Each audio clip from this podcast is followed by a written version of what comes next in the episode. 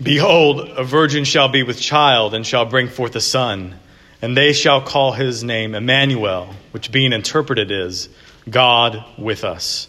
In the name of the Father, and of the Son, and of the Holy Ghost. Amen. You may be seated. Well, good morning, everybody. We're almost there, just a few days away. From Christmas, that is. Does any of you have stuff to get done? You're stressing? You got to buy stuff for that special someone? I know that I do. Christ has come, Christ is coming, and Christ will come again. That is Advent distilled. If someone asks you, What's Advent?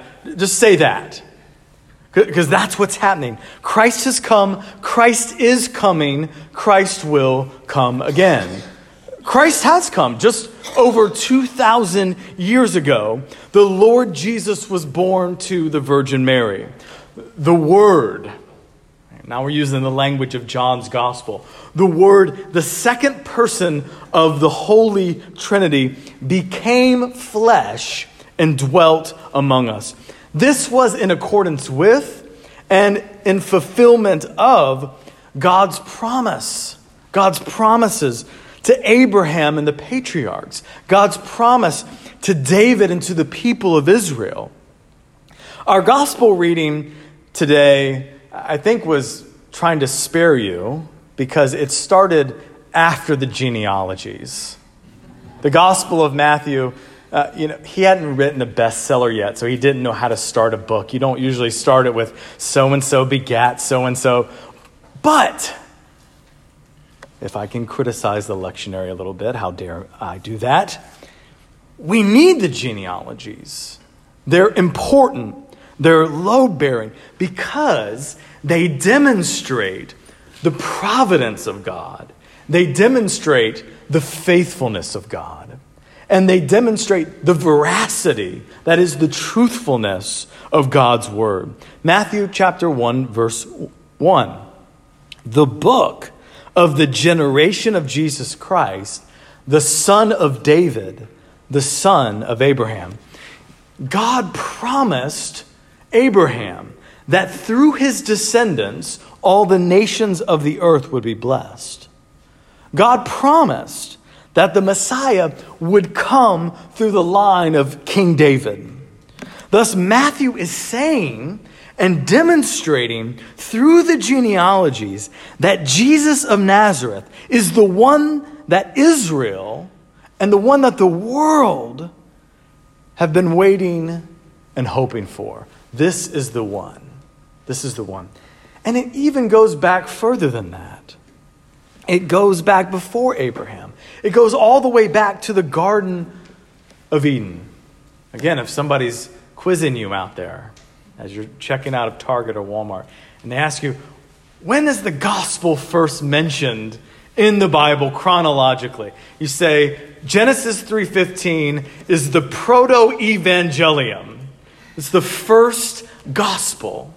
It's the promise that even in the midst of the fall, even in the midst of, of mankind's rebellion against God, there's this hope of restoration where, where God says to uh, the woman, to Eve, that he, that he, meaning the seed of the woman, the Messiah, he will bruise his heel, but he will bruise his head.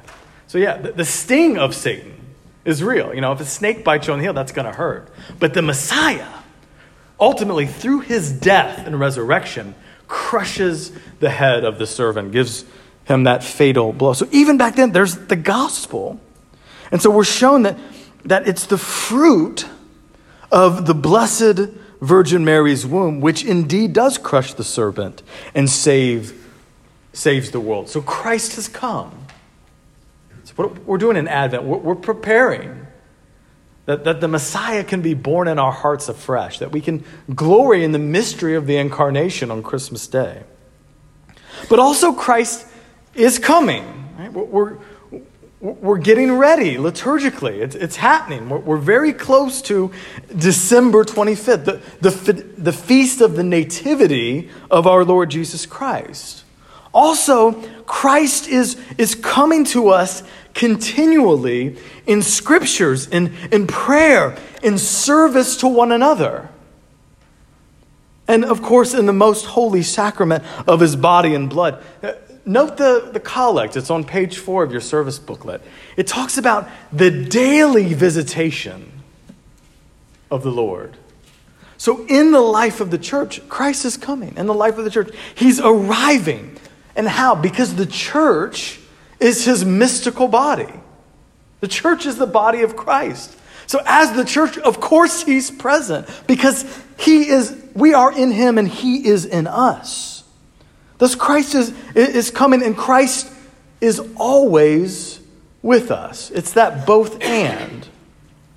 Because that's what he promised. Matthew 28 20. And lo, I am with you always, even unto the end of the world.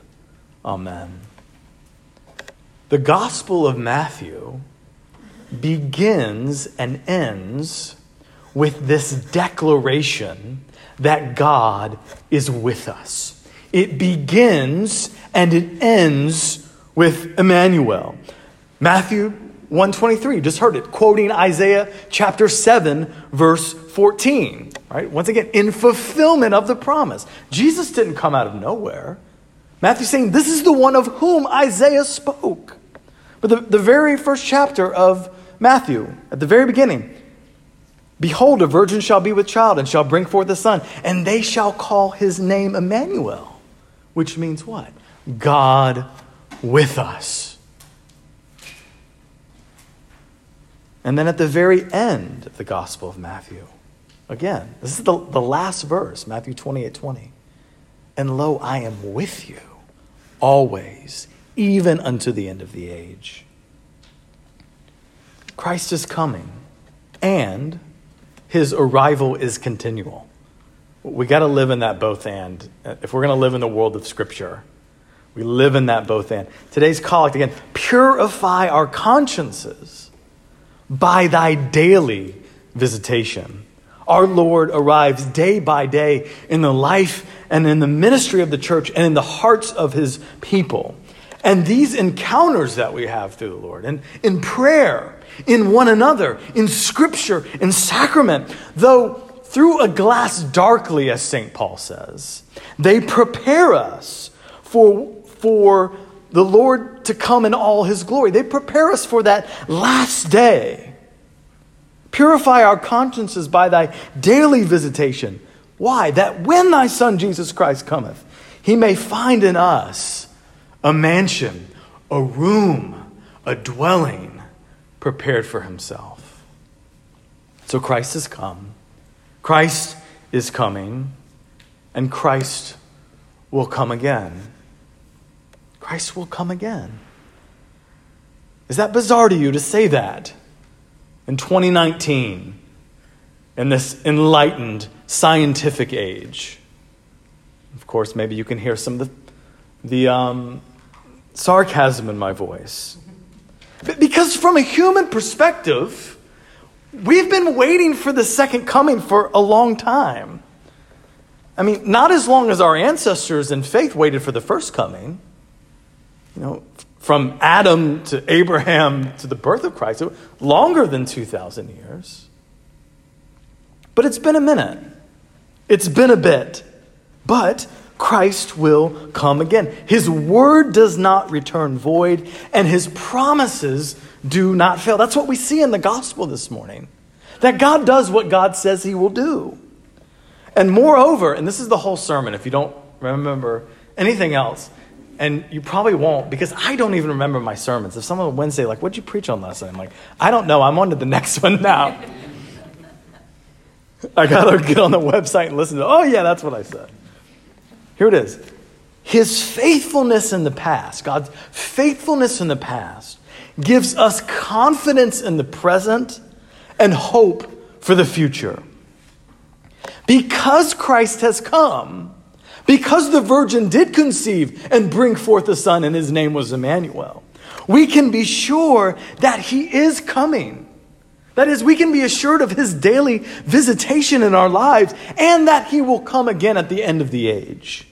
God keeps his promises. He has shown himself utterly trustworthy. So when he says, and, and, but you have, the reason that we read the gospel in the center of the room, it's an, it's an, I'm going to get back to the sermon. This is a sermon within a sermon. We're not just doing it because we've been standing there a while and now we're bored and we need to move somewhere else. We're not doing it because you know, Matt's an antiquarian and, and needs another ceremony to interject into our time together. It's a moment of in, incarnation that as the gospel and as the reader standing in the place of Christ reads and speaks as Christ, descends down into the nave. The word became flesh and dwelt among us. It's an Emmanuel moment. And he speaks to you and addresses you. So Matthew 28 20 is not for some people who are dead and gone, just for them. It's for us. He's saying to you this morning, He's saying to you, Lo, I am with you always, even until the end of the age. And because God has kept his promises in the past, because we have these genealogies that may make us fall asleep, they show us that God is trustworthy. And so we can know that that's true that God's with us, that God's with you, that God's at work in you and through you, even when it doesn't feel like He is. Do you ever feel like Matthew 28 20 is not true? Do you feel alone?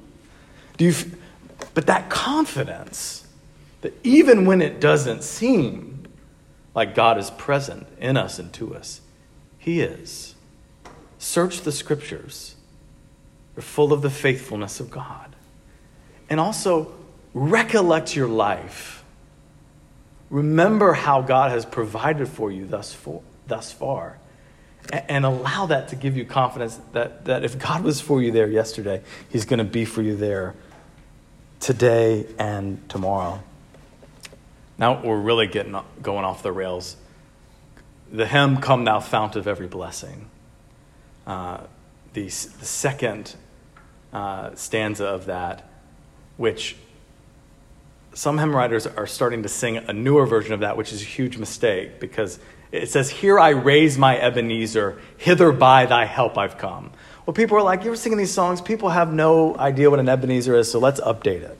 No, let's not update it. Let's explain to people what an Ebenezer is. Well, an Ebenezer was a stone monument. So, for example, when uh, in 1 Samuel, I believe it is, 1st or 2nd, 1 Samuel, it's 1 Samuel, when the Israelites win the battle over the Philistines, the prophet Samuel erects this stone monument called an Ebenezer, which is to remind Israel that the Lord helped them, that the Lord saved them, that the Lord provided them. So it's a monument you build to the faithfulness of God.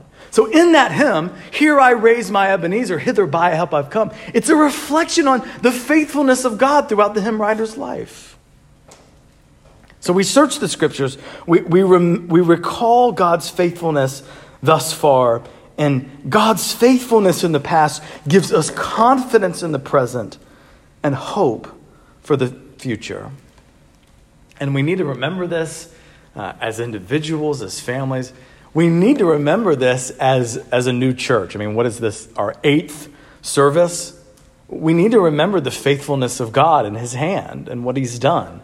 Uh, God didn't call us out into the, the wilderness of Horizon West uh, to fizzle out and, and to fail. He didn't give us favor in this community. He didn't bring all these people and resources together uh, so, so that we're, we're kind of just out here doing whatever. Yes, it might seem, and especially seems this way to me a lot of times, that the whole thing is held together by duct tape, right? But God was faithful yesterday, and God is faithful today, and He's going to be faithful tomorrow. And we know this. The virgin shall conceive and give birth to a son. And you shall call his name Emmanuel, which means God with us. God with you. Lo, I am with you always, even until the end of the age. Christ has come. Happened historically. So let us make our final preparations for Christmas Day. And I'm not talking primarily about shopping, even though you might have some shopping to do. So that Jesus can be born afresh in our hearts, so that we can glory in the mystery of the incarnation like never before. Christ is coming. So let us take heart that his arrival is continual, that he is ever with us, and that he deigns, that is, God condescends to give himself to us in the precious gift of the Holy Eucharist. And let us remember that Christ will come again. So, as the famous song, Joy to the World, says, which we will sing on Christmas Eve, as it says, let every heart prepare him room. Let us prepare our hearts so that when he returns to judge the quick and the dead, he will find in us a mansion, an abode, a hospitable dwelling, prepared for himself, prepared for Jesus Christ our Lord. To him be all honor, glory, and praise. Amen.